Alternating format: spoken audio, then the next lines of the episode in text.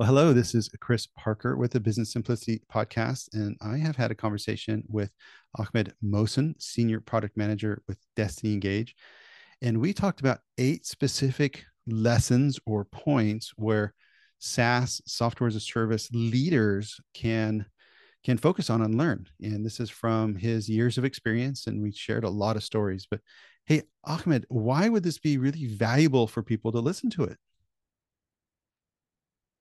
Um, thank you, Chris. Um, I guess it's going to be valuable for um, early stage founders because it's going to save them time repeating the mistakes over and over and increase their likelihood of having successful uh, SaaS products.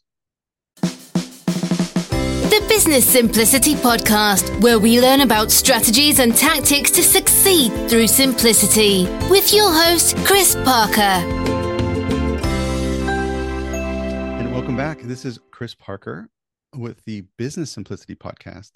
And I'm having a conversation with Ahmed Mohsen, and he's actually in in Giza, I think, near Cairo, in Egypt. Um, and we have recently worked together in Dstny Engage, and he's a senior product manager there. And I think he's been there for going on four years off the top of my head.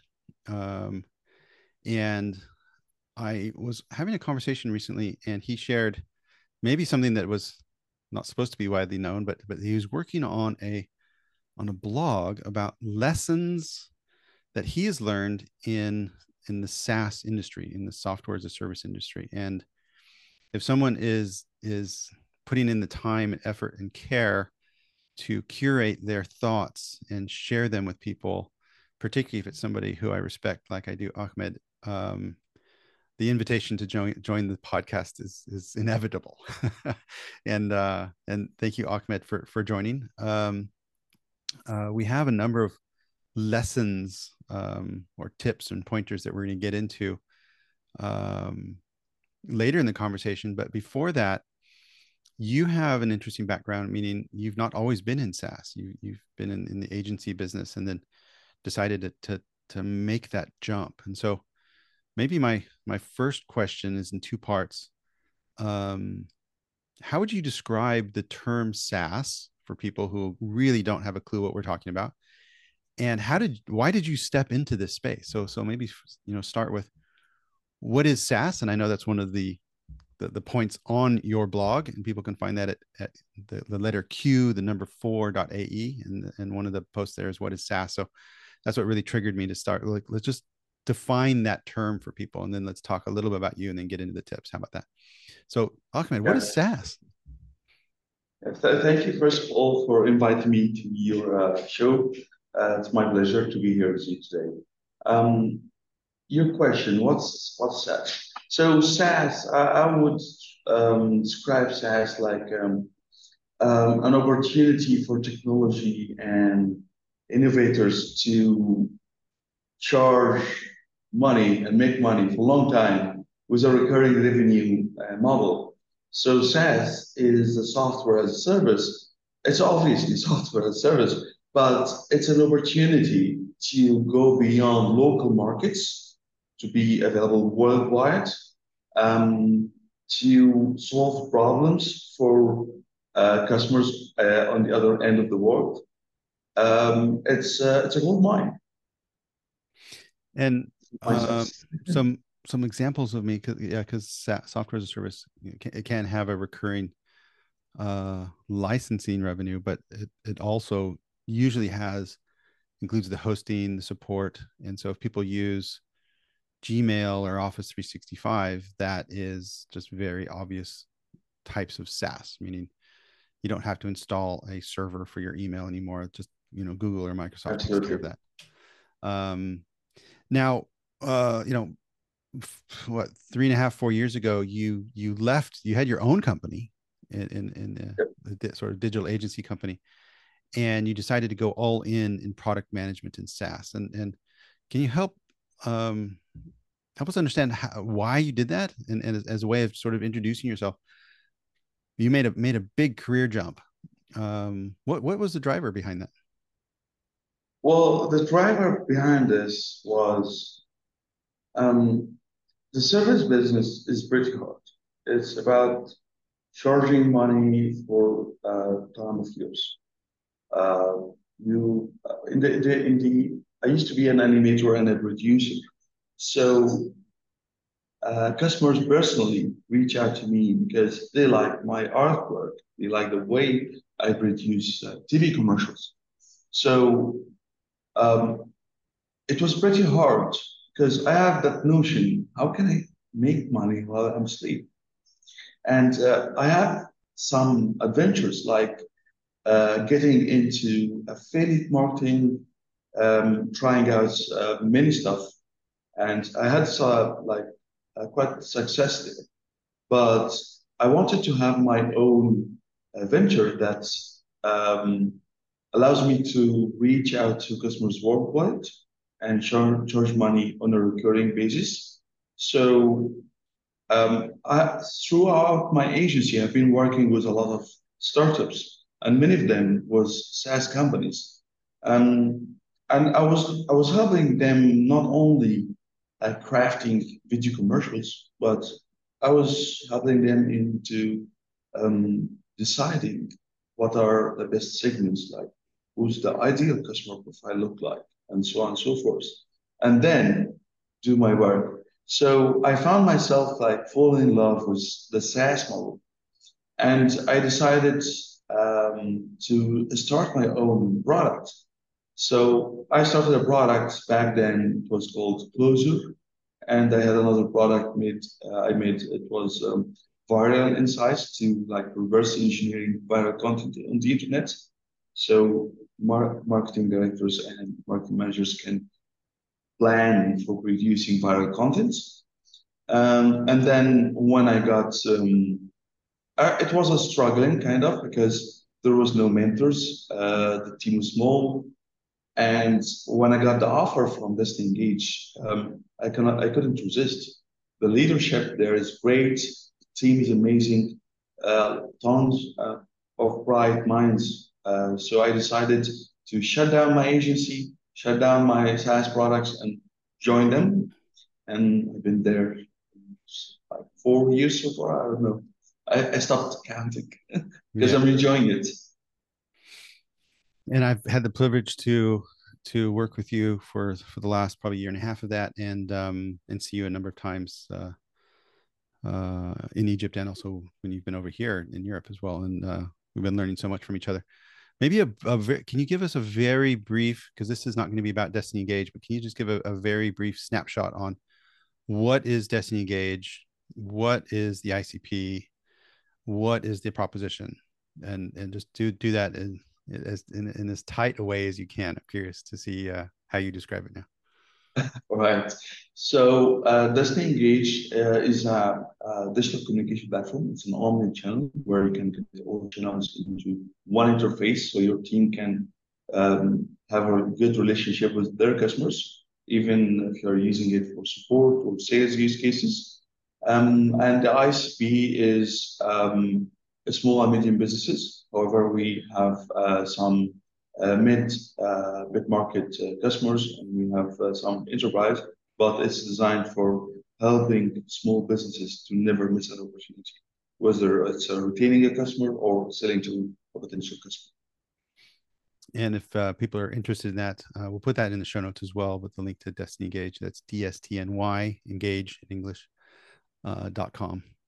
And um, now I'm, really curious to, unpack this and I hope there's a another blog post or a few coming out on q4.ae about this kind of stuff but um, one of the points that you, that you were uh, sharing with me before is that that founders or or say SaaS people can focus much more on the I think on the idea they have as opposed to the problem it solves. Can you um what do you mean by that? Like like can you unpack that for us a bit? Yeah, uh, it's it's kind of triggering to me. Um, actually, when a friend of mine comes to me, hey Ahmed, I have a brilliant idea. From this second, I stop listening. So it's not about ideas; it's about solving real problems. So if you want to be successful, you want to fall in love with the problem space, not the solution space. Well, it's um that's so true and so hard. Um, yeah, it's so true and so hard because it's it's sort of it's sort of counterintuitive. I think humans just aren't designed for that. Meaning, we come up with some inspirational, um, you know, intuitively inspirational thing, and then and we want to share that. Um, and you know, uh, how much work has been wasted by me a lot in building, crafting something based on an idea without really having any idea what problem it would actually solve. So, how how could you avoid that? Meaning, um, how, how have you overcome that in your life? Um, because I, I'm, I'm I keep doing such mistakes because we are human at the end. So it's all about going back to the problem and validating the problem space. And the only way you can do it in an early stage is by talking to as much as customer as possible, or as much of the audience because we are not yet your customers. For example, when a friend of mine he has an e-commerce, a couple of weeks ago, he was telling me he has a problem tracking all the purchases from the vendors before selling them and putting them on the e-commerce store. So I kept asking him question, asking him question, and I drag the paper and start to, to do sketch out. So these are the list of the problems. What are the most important problems? Um, what's the value does it bring? And how does it cost you money or time? And from there, like, would you mind doing like an Excel sheet to properly uh, help you out? So I did an Excel sheet with a, a, Google form and so on and so forth. And turned out that in, in 30 minutes, wow, that's a good solution, he said. Um, I want to connect this with my, with my website. So this is like an aha moment to me. This is like I captured the problem, I listened to him, I did, did the prioritization, and then we did like a little equation on an Excel. And the moment he wanted to use it in an actual world situation, this was like, boom, well, this is an opportunity. But I need to, to like, is, is, does it have a large magnitude? So asking the right question afterwards is pretty important as well.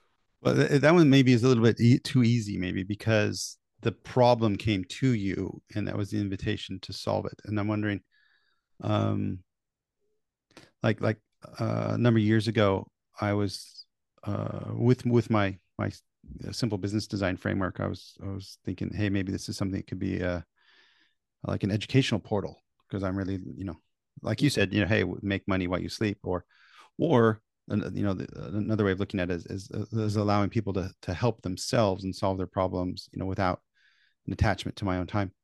And I built built out the whole, you know, le- learning management system and and uh, spent just a lot of time doing the engineering work, and it just didn't make any sense, you know, because I was building it in my own mind, and I was just so so you know interested and passionate about it. And um, in hindsight, that was just absolutely the the, the absolute um,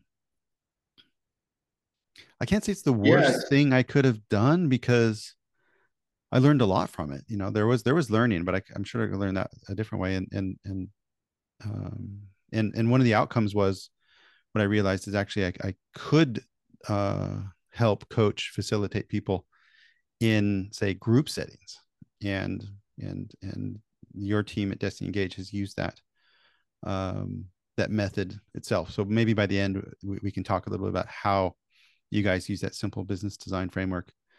Um, but this is where coming into the second point, which which we kind of called code over customer, meaning people can can find themselves lost in in engineering and coding without talking to the customer. And and Absolutely.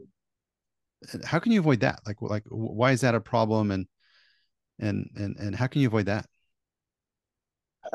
This is the thing because we are human at the end of the day.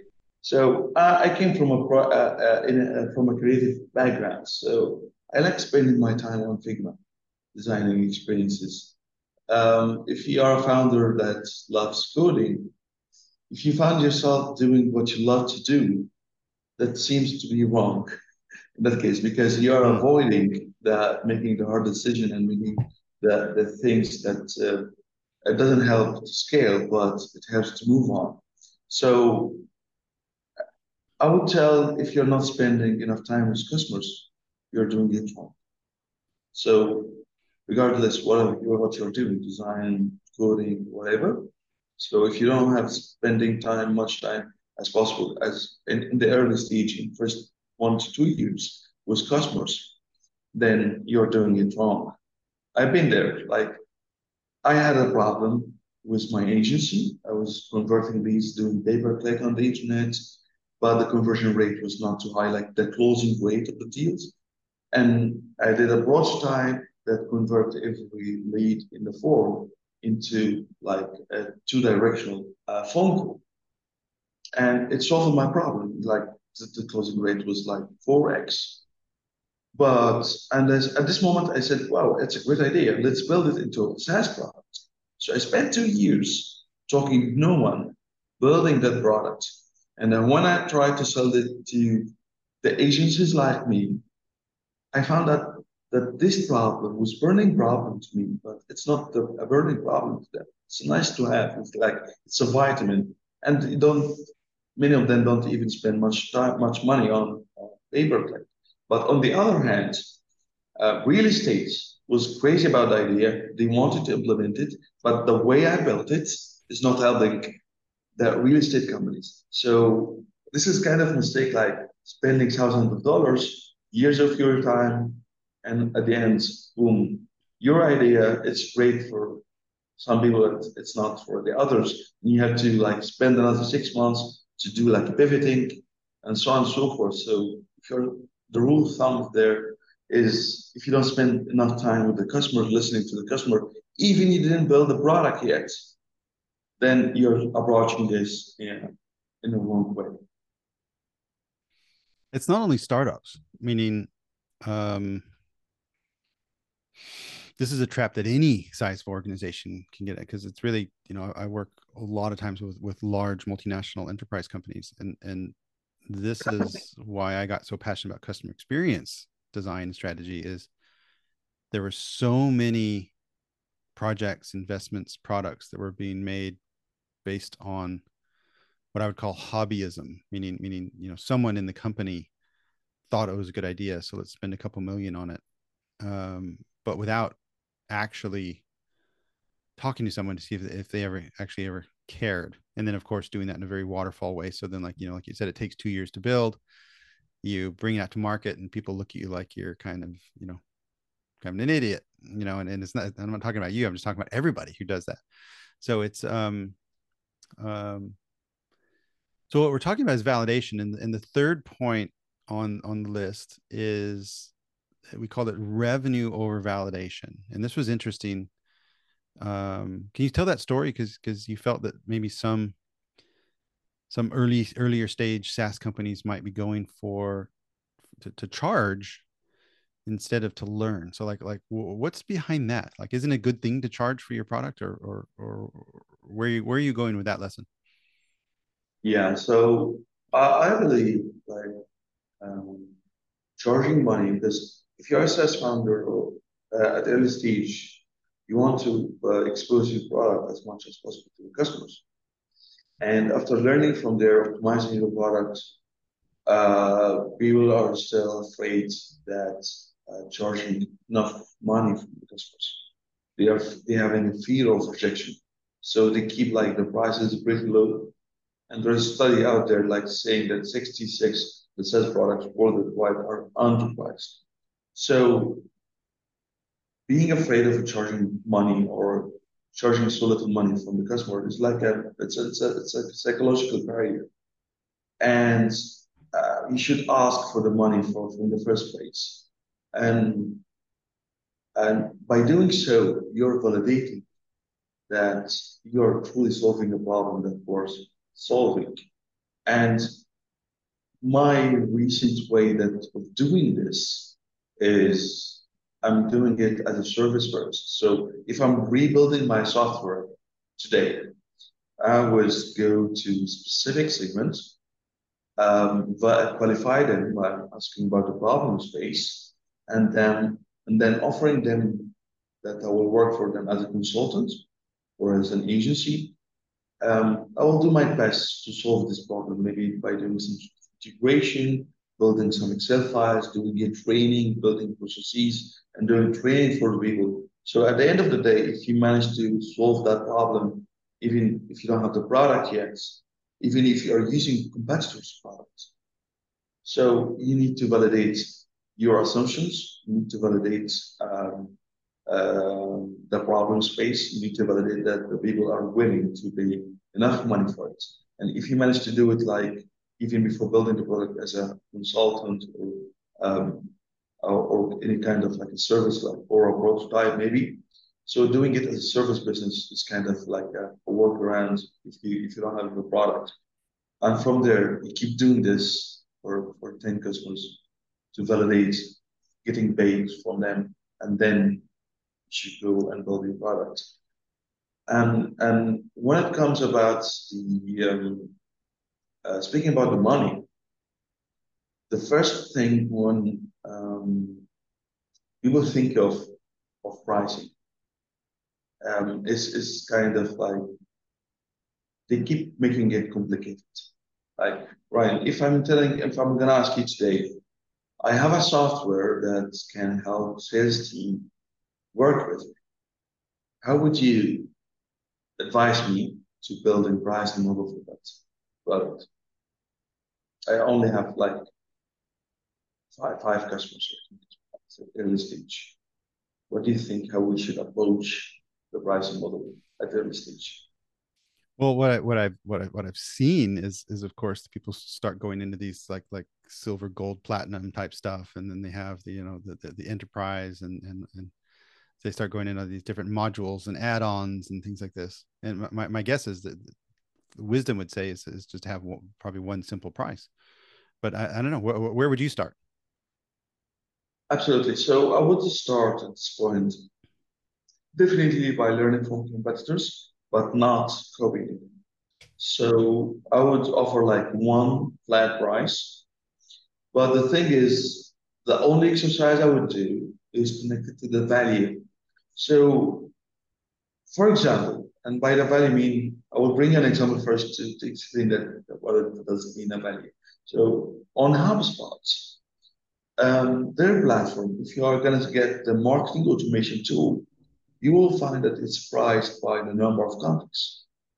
On the other hand, if you're going to purchase the, um, the CRM, it will be um, um, calculated as number of seats because they are bringing too much, two different values. The marketing automation, for example, is helping you to connect with customers or audience.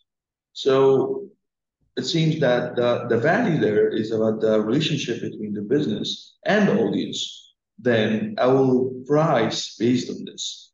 All right. And when it comes to the CRM, it's it's all about boosting the productivity of the sales team.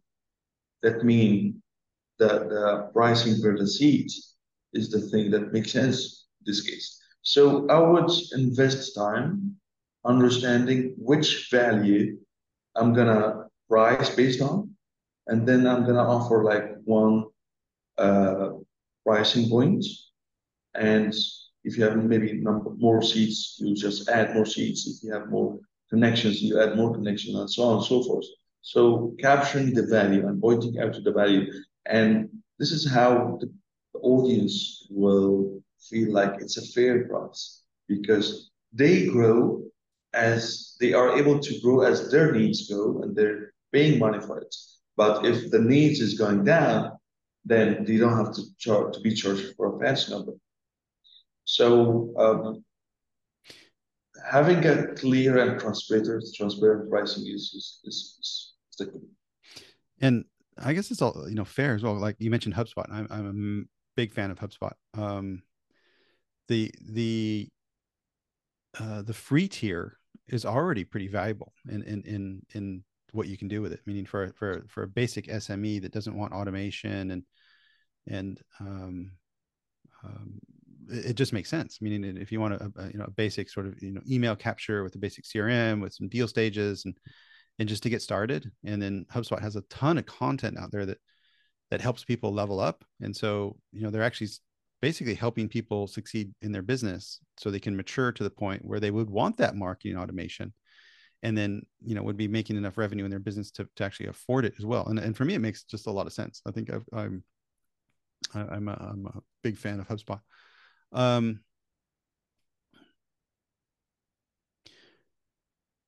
the next one is scaling over simplicity and i think I, I sort of use the word scaling to, to capture a lot of stuff meaning just growing stacking um, layering on top and and I, I uh, I guess missing the essence of simplicity. But for you, like like what is it with SaaS companies that that is a mistake when they they get their eye off the ball of simplicity? Like like like what did you mean by that when when you when you express that as one of the lessons and and how would you how would you avoid that?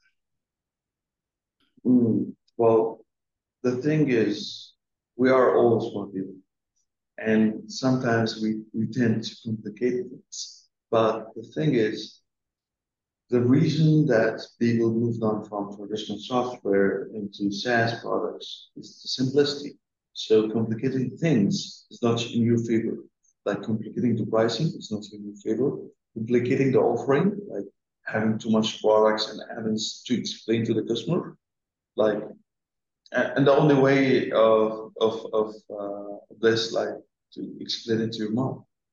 If, if you if you manage to understand what you're trying to sell and what type of problem you got and the way you why you price this way look like this. If, if you pass the mom's test, then you're you're good to go.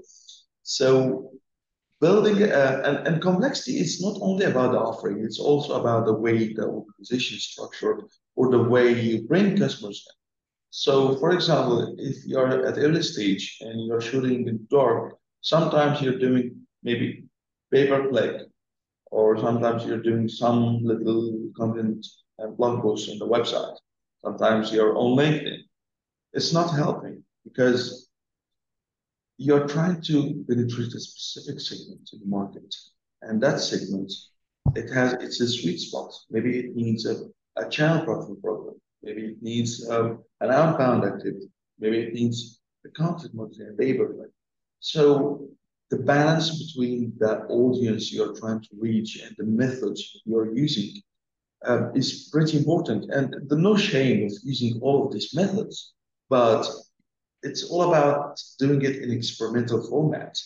Like you're you're after after the mid market. Should I use the inbound?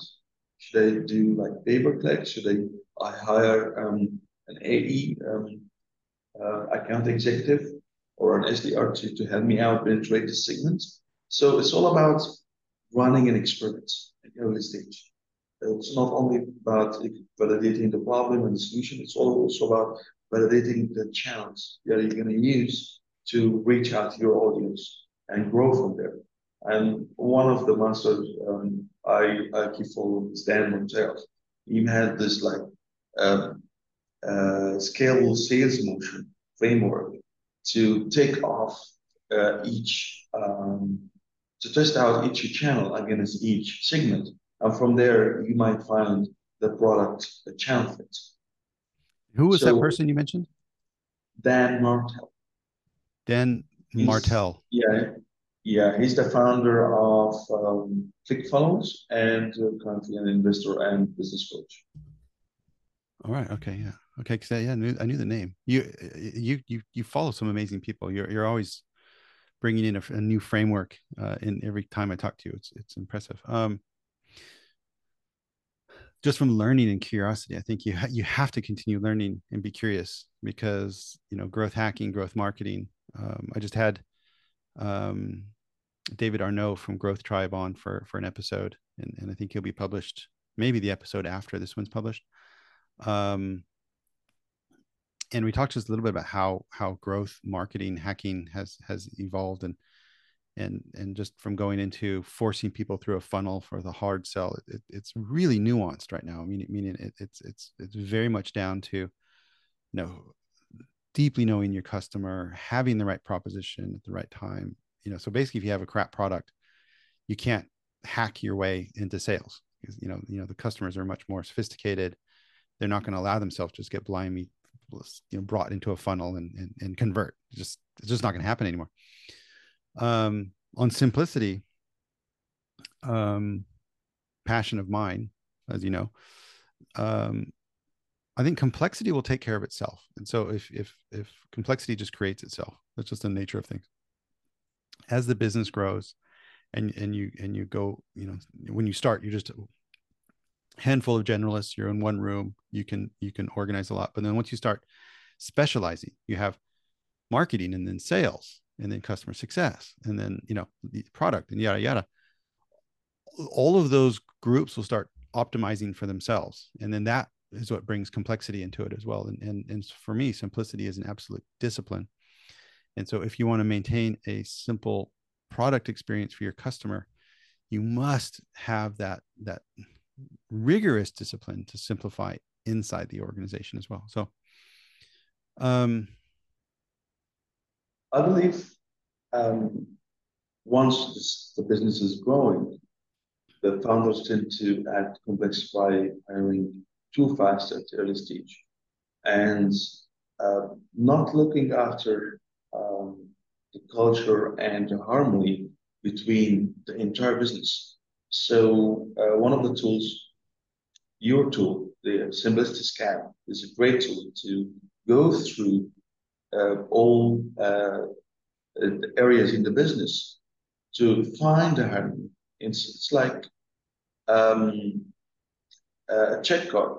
If you if you can you can use it for a picture, and from there you can tell well, this is, seems to be odd. It's not working with the rest of the organization. And it's a pretty critical, um, and it's a common mistake when businesses, uh, once they find product market fit, they got money maybe from sales or investor, they don't pay attention to the harm of the organization. And uh, these kind of problems, it's, it's, it's, it's pretty hard to undo. So if you build it the wrong organization in a year, you will, you may need to three to five years to recover from this. Uh, it's not something easy to, to be undone. So um, if you're a founder and you have a product market fit there and you got money and you're growing your business, the headcounts are growing uh, on a monthly basis, then you need to like have um, a sanity check by using the simplicity scan.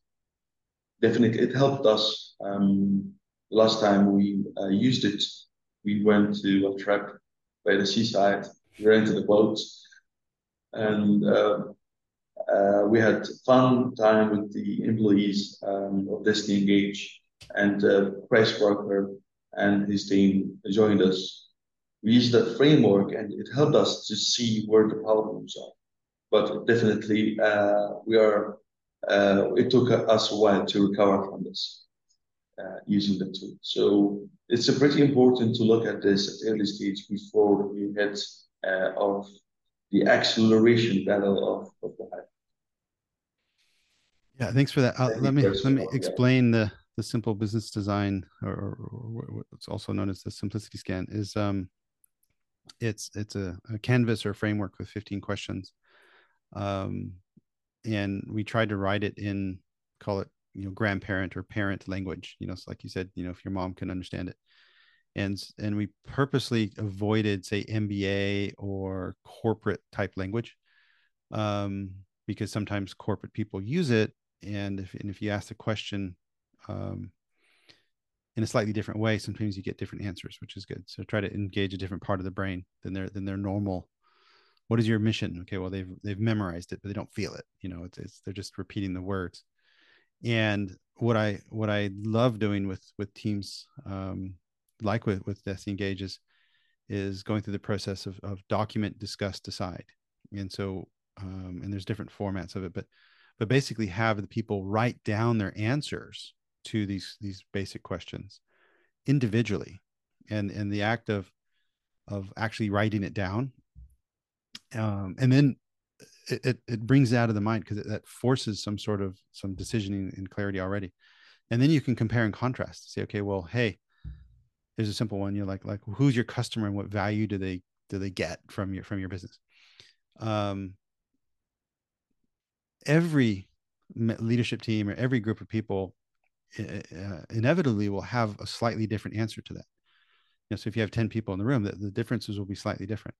And in those differences is the magic. Meaning, okay, you know, why did Ahmed, you know, say it that way, and then then say maybe Mohammed, uh, you know, said it that way. Um, why do you look at the customer slightly different, and is, is that something that we can learn from? And then have that process of deciding. So say, okay, well, let's converge now, and and we should review it in six months. This is our definition of customer. Um, at, at just a very you know high level because of course there's more work that you know marketing and product will do about really defining that persona and stuff. That's a, that's the next step. But but just having a simple statement and um, it's always it's just so fun and it, and it, and it can be it can be bonding and binding and energetic. So um and if people want to learn more about that of course you know you can go to the show notes that's at ebullient.com you can download the the simple business design framework and if you want facilitation, of course, you can just give me a shout and I'd love to work and run a workshop for you. Investors over users. And this is one where, where, you know, so I think this is point five now. So we did scaling over simplicity. Now investors over users. Um, you, you made a, a, a, a fascinating comment a bit ago before we were recording that, that founders can oftentimes design the company and the product and their messaging for the investor instead of well the customer user. And and and how do you see that? Like what, what are some examples in that and, and and how do you see that as a trap? Well the thing is um, before covid vc money and early investors was working. But now it's not so now you need as a founder you need to think like you are bootstrapping forever and have a healthy gross margin you have, should have a healthy unit of economics. And if you're trying to groom your investor on the hope for the investor on the hope you are getting invests investments, it's pretty hard to to be sustainable because if your milestone as an organization is dependent on getting an investor to survive, and this is this is the wrong way of doing says business. Um, the investor will join you so you're be able to do the same thing you do, but on a scale. So designing the organization to look good to investors, incubators, and so on and so forth. This is like uh, a death wish. So um, yeah, looking at the finance and having them an understanding and like even a simulation about the financial model of the product you're trying to build um, is, is pretty important uh, to uh, build a healthy business. Why is it a death wish? Just because the the the capital in the market is so hard to get in these days, or it's it's yeah, because if you are dependent on VC money, uh, there is no plan B. Hmm. So the plan B should be the plan A, which is surviving with using what you what you got today, and focus. Keep it simple and focus. So focusing on segmenting the market, not all all of the markets, using one channel, hitting hard till you unlock that channel for that segment, getting paid, having a healthy growth, growth uh, gross margins is the key. And investment is the share on the top, uh, not the vice versa. Hmm. Yeah, I guess, I guess um, the industry, the market around the world has, has changed. People were, were, were chasing investors and then, uh, at least for now, that time is gone. I mean, you, you know, you, you got to focus on this, on, on the customer, get that basic revenue. And then, and then once you've, once you've hit that fit once you validated that and then then maybe an investor could come in and, and help you scale it but Absolutely. they will be more interested yeah um, or choose not to or you know or just choose because if you can bootstrap it and scale it up on your own um, um, why not because of course bringing investors in brings in a lot of other dimensions and complications and personalities and things so um last one on your list, and then I have one that I'm going to add. um, and this is market over channel, and and this is where you were sharing that that um, you know there's product market fit or market product fit. Maybe describe what that means, and then also what is what does channel fit mean? So so can you unpack that? Like how why is it a problem for people to overlook channel fit? Yes, absolutely. So this is, uh, we have been talking about it previously when we mentioned Dan Martell. So imagine a grid. So you got three boxes by three boxes. It's nine boxes. On the x-axis outside that box is the inbound channels, outbound, and partner channels. This is for simplicity. And on the um, on the other axis, you got small and medium businesses, less than 50, for example, and mid-market and enterprises. So you gotta pick and test out which uh, of these channels will work with each of these uh, segments. And but to, to, be able to answer this, um, you need to look at how many, how much ARR can I get from each segment using specific channel. Like for example, if I'm gonna do inbound with SMB, so how much ARR can it generate? How much logo churn would that segment using that channel would um, would happen? And um, the payback period. Like if you if you're charging your SaaS product is charging one hundred dollars and the cost of acquisition is two hundred dollar, that means you got to retain the customer for two months to bring back uh, the cost of acquisition. So the payback period is one of the factors. So after testing out and experimenting each channel with each kind of segment and answering this question, you will find that, wow, it doesn't make any sense to invest that amount of money of outbound, for example, on SMBs. It should be limited only to inbound and channel, product channel, sorry, partner channel as well as uh, maybe that the outbound is, is working well for the mid-market, but the inbound is not working for the enterprise.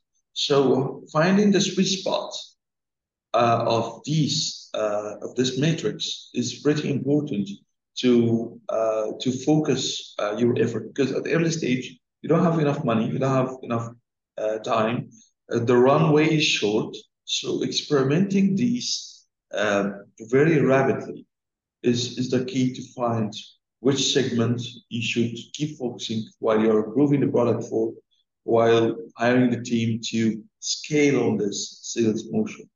So everything is an experiment at this at early stage, even finding the right spot of customer acquisition. I, I think and this is how I believe in it. Yeah, no, it makes sense, and I've and I've seen you use it in practice, and and I think I've also seen you use it in practice.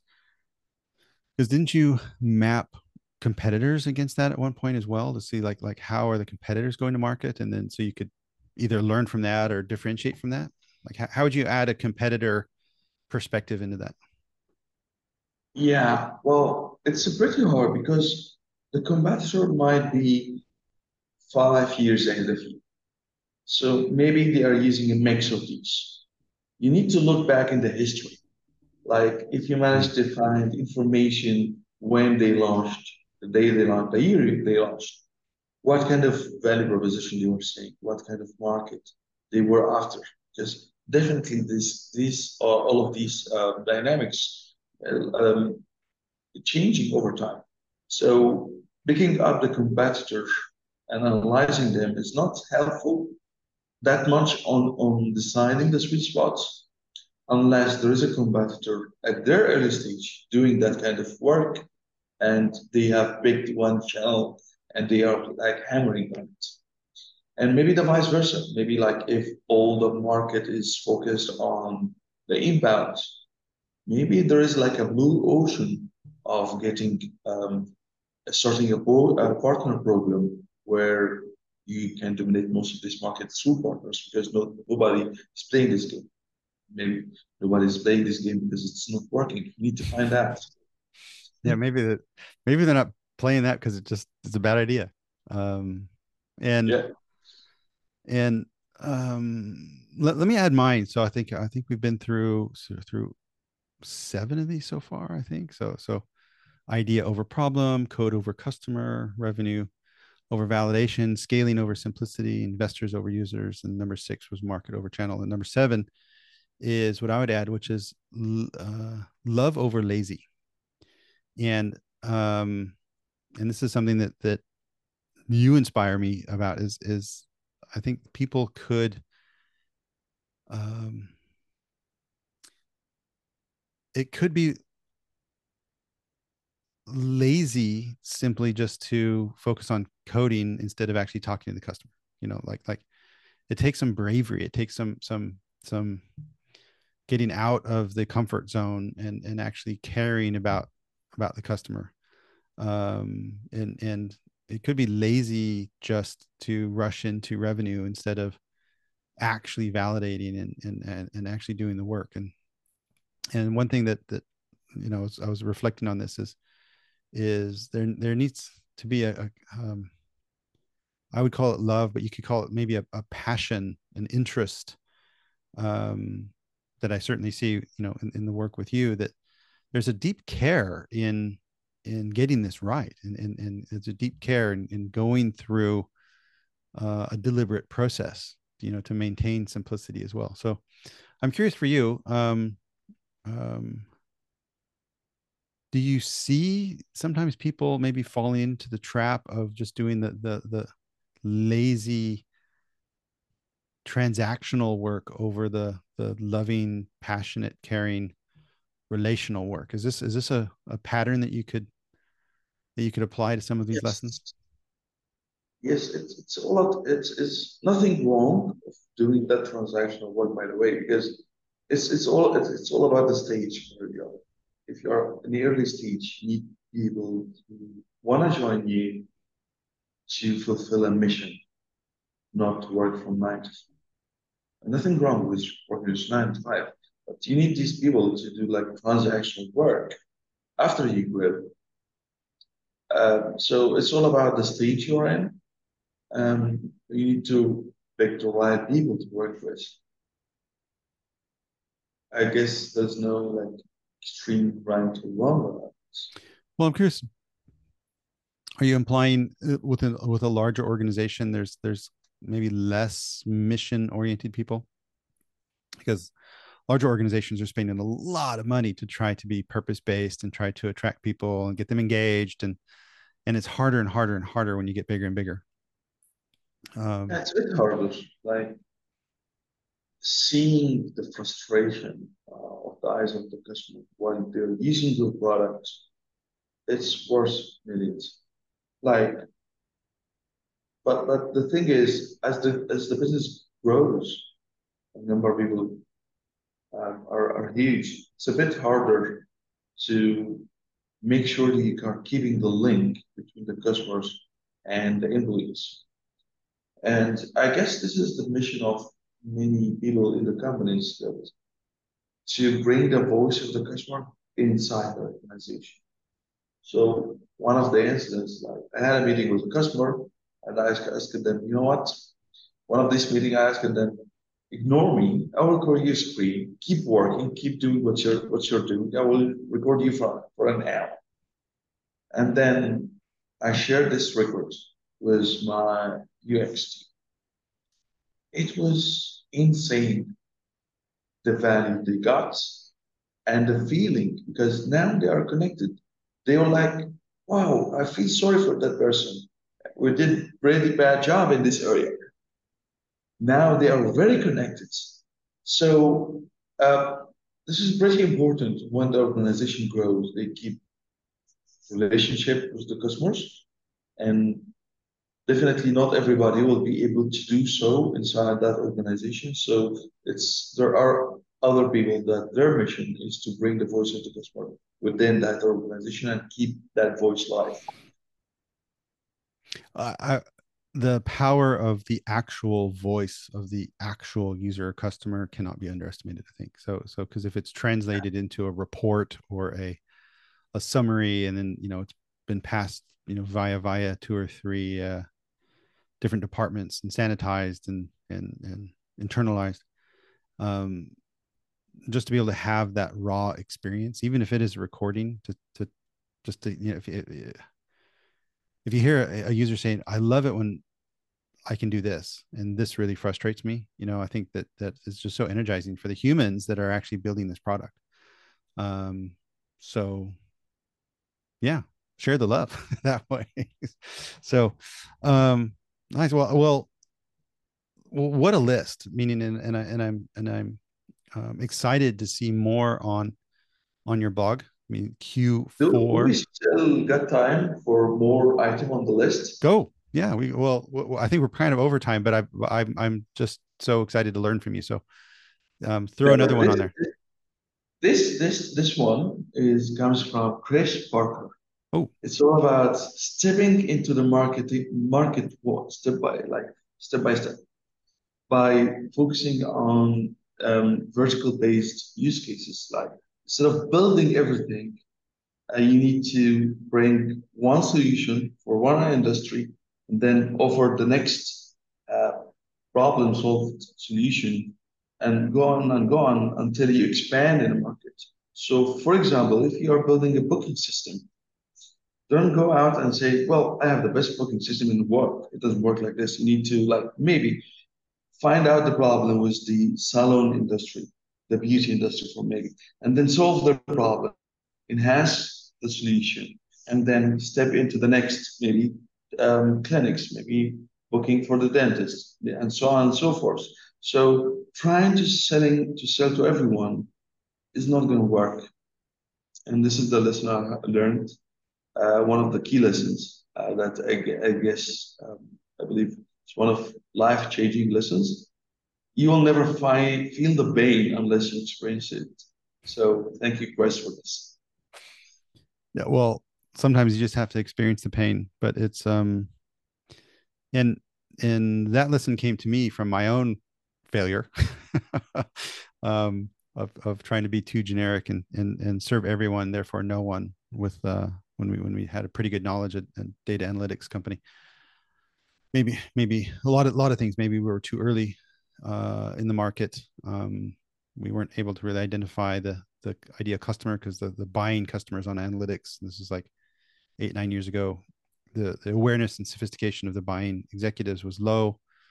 Data quality was low. So we had everything working against us. But um, and this this comes from that book Crossing the Chasm as well inspired by that. Meaning, um, you're going to get some early adopters that are just really enthusiastic, and then that could also maybe trick you because if you have a few innovative thinkers that go, "Oh, you're great, you're awesome, this is perfect, this is amazing," then you can start believing that.